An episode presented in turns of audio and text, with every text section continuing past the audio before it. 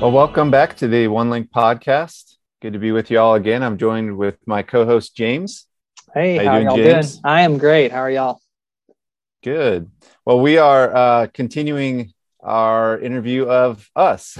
So, James, I'll I'll turn it back over to you, and and Marcy and I can share a little bit more with you. That sounds great. Uh, so I know living cross culturally, there's just always all these interesting things you experience. I wanted to see if you guys had a funny story or two uh, to share with our audience. Well, this might be. Are you going to wrap me out? this, this might be a little edgy for our podcast and uh, interesting way to start off the episode, but uh, I just can't help but tell this story, and it kind of throws Marcy under the bus. But she's she's a good sport. She mentioned earlier in the interview that when we got there, I'd had a two year head start on her language. So in those kind of early days when she was still learning, uh, I was kind of coaching her sometimes how to say things. So I was working for a business, and there was a woman who worked uh, a, a national. You know, she was a, a, citizen of that country. It worked for our our company, and um, she kept asking me about the medical insurance you know what, what, what was our plan? Could we get it could we get this? Could we get that? And in that culture people were very indirect about things. So off they wouldn't usually come right out and say something. They would kind of try to give hints so you could figure it out. And i began to just kind of her season of life and she was married i began to wonder if she was pregnant. And but again in that this conservative muslim context i couldn't just come out and say hey so you're pregnant? Hey is that why you want to know about this so I devised this uh, plan because my wife was friends with her to just have Marcy call her and ask her directly because I, I, just would kind of help would have helped me to know what where she was headed with all this. And so I was coaching her on what to say. And the word in this language for to think about or consider and the word for to play are very similar, just one one letter difference between them and so I, I said, well, here's you could say, you say, you know, oh, just wondering if you have any good news. That that'd be kind of a subtle way to say, are you pregnant? And then I said, if she says no, you can say, well, are you guys considering it? You know, that, that was kind of a polite way to say, are you, you know, interested in or be, to becoming pregnant? And but again, if you if you say if you change one letter on that word for to consider, it, it means to play. Well, if said in a certain context, it meant like hey, are you guys fooling around? You know, if, you if you know what I mean. and so probably not not the best choice. I said, but whatever you do, Marcy, don't say this, or it's going to sound like you're asking her if she's fooling around with her husband.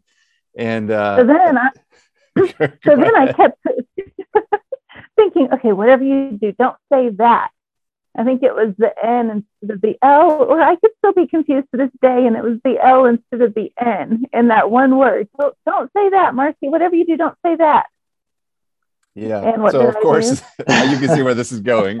yeah. She she said that thing that she wasn't supposed to, and we both made eye contact, and she she was you know she's on the phone, and she realized what she had done, and she didn't know what to do, so she just hung up on this lady.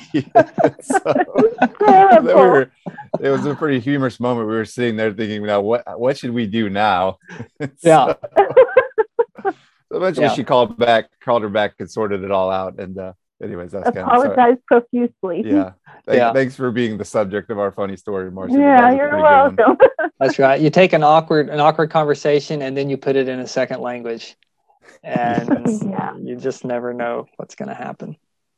Mm. Mm-hmm. Yeah. So what was what was your work like? Uh, how long were how long were y'all there as a married couple?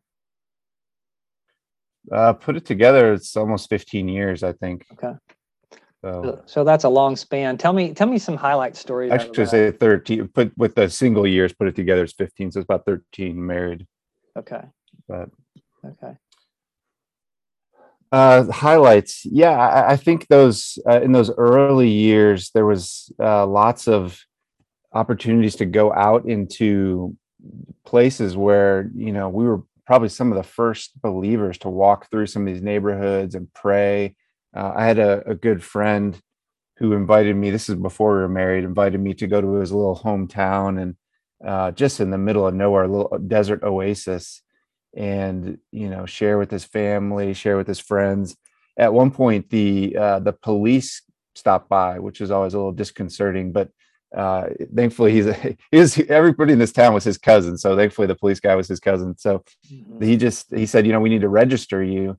And uh, he said you're the first as far as i know you're the first foreigner we've ever registered to to stay here and obviously that's not the same thing as the first gospel witness to be there but most likely was that you know and at least in any recent history. Um, so just moments like that at the time i don't think i appreciated them fully but now looking back i think of particularly that region is so closed off right now. Uh, just think and praise the lord to have that we had those opportunities. Mm-hmm. um, so that those are some of my highlights. I had some great tutors that we just you know we'd start we'd start studying together and then it would turn into some gospel conversation or so you know or sharing about our lives and just uh, fun fun moments thinking back at on some of those things. Mm-hmm. what about you marcy? What are some what are some highlight stories? Well i think the, the first ones that come to my mind were actually they came out of the hardest years that we ever had there. Um, we had had some rioting in our area and there were some lockdowns. And there were some epidemics um, not covid but i don't know covid in the early stages almost felt familiar to me because we did go through some epidemics where we were.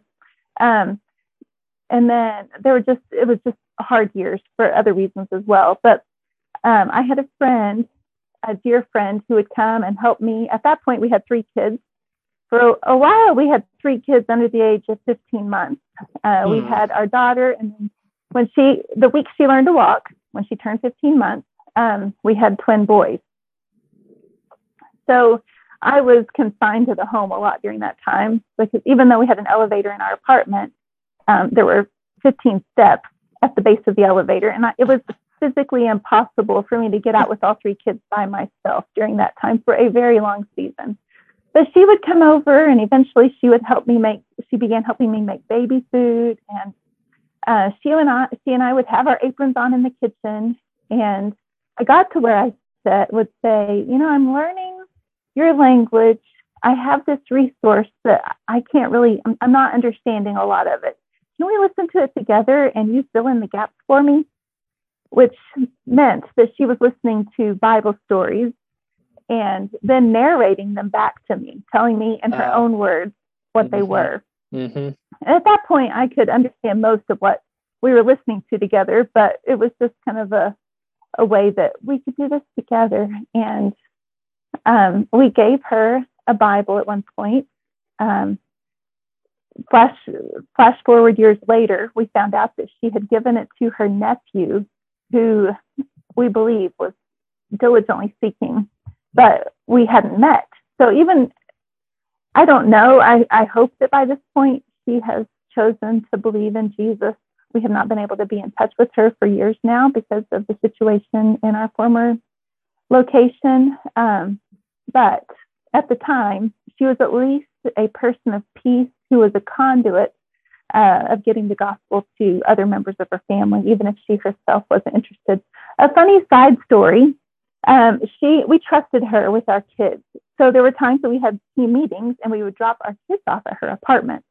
Um, little did we know, one time that we dropped them off, that she was preparing to have host 15 of her friends for a tea. They would rotate homes uh, once a month. Um, a different one would host we went to pick up the kids, and there are our three kids sitting in front of her big TV watching a movie in their language with 15 other ladies.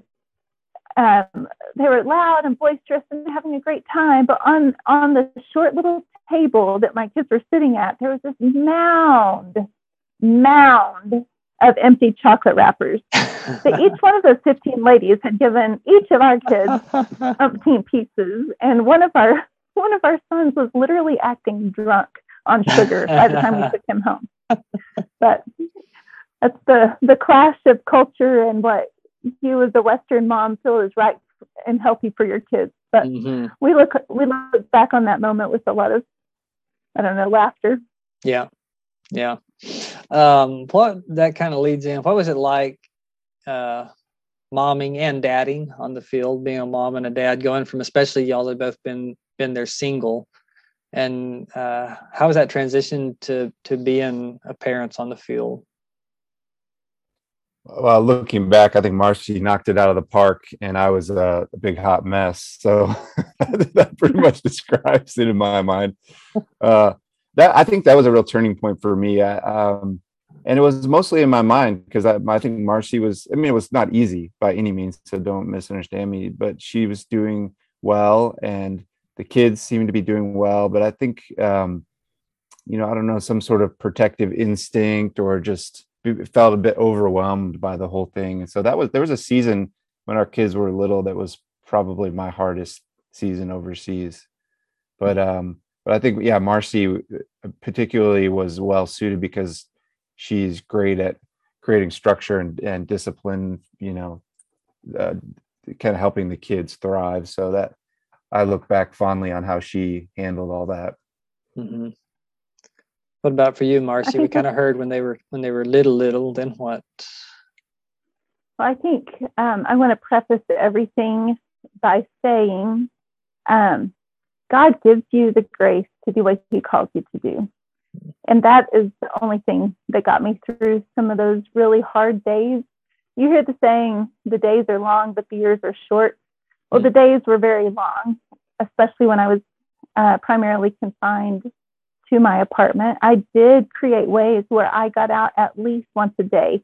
And most of the year, we had six months of winter where we lived. So most of the year, I'll say half of the year, I I tried to make myself get out at least two or three times during the day, just at different points.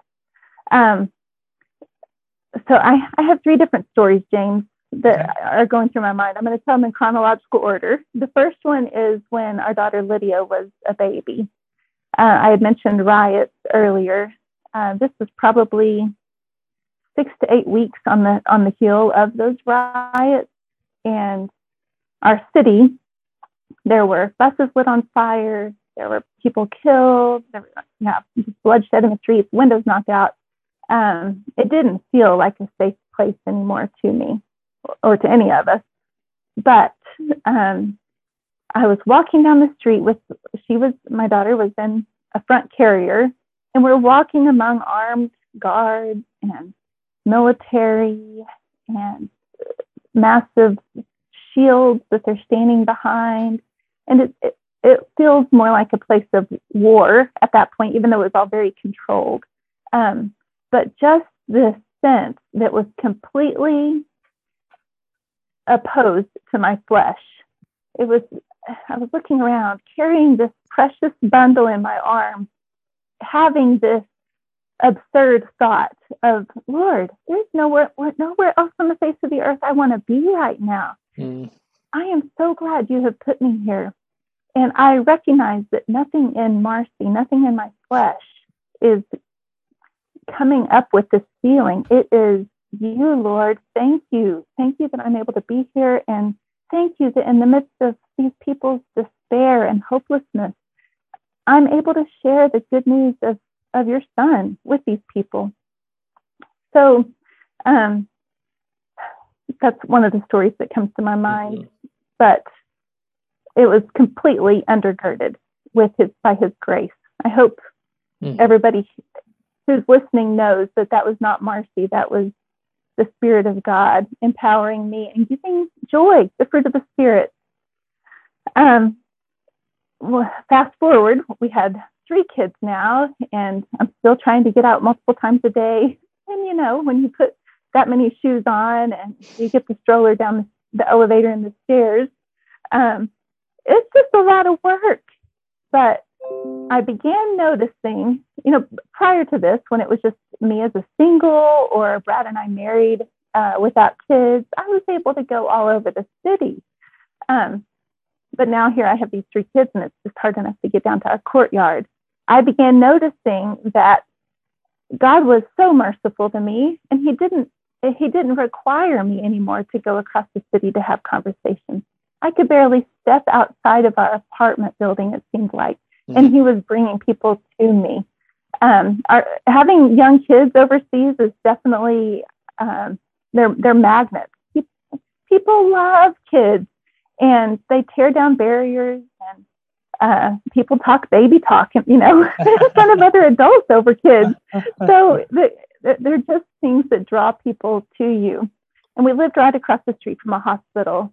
And I, there were many, many days each week that simply getting outside of my apartment into the courtyard and out our little gate, I would be able to encounter someone who was sad, uh, grieving somebody that they love and cared about who was in the hospital, or they themselves had just gotten out of the hospital and were handicapped in some way. And I would be able to start a conversation with them. And more often than not, I would be able to ask, you know, can I pray with you? And they would always say yes. I don't think I ever had anybody say no. Um, and I would pray with them in their language for whatever hurt they were experiencing or loss they were experiencing and mm-hmm. pray it in the name of Jesus and do that with my kids right there with me. um, mm-hmm. I remember my, my three kids putting their hands, their little baby mm. hands, on one woman's knee, and we prayed for her knee. So I know I told you I had three stories, and I can't think of the third one at this point now that I've talked so long. But um, I don't know. Yes, it was hard, but God's grace was sufficient. Mm-hmm. Yeah, that's wonderful. Well, I think that's a good place to wrap it up today. I know that's kind of a short one, but it's such a great topic uh, just on momming and dadding overseas. Uh, we appreciate you guys listening to this podcast. If you have feedback, we'd always love to hear it. And also, if you had time and could give us a rating on uh, Apple Podcasts, Google Podcasts, or wherever you happen to be listening, that would be a big help and would help other people find us. Thank you so much. Have a great week, and we'll see you soon back here with part three with the Brad and the Marcy. Thanks.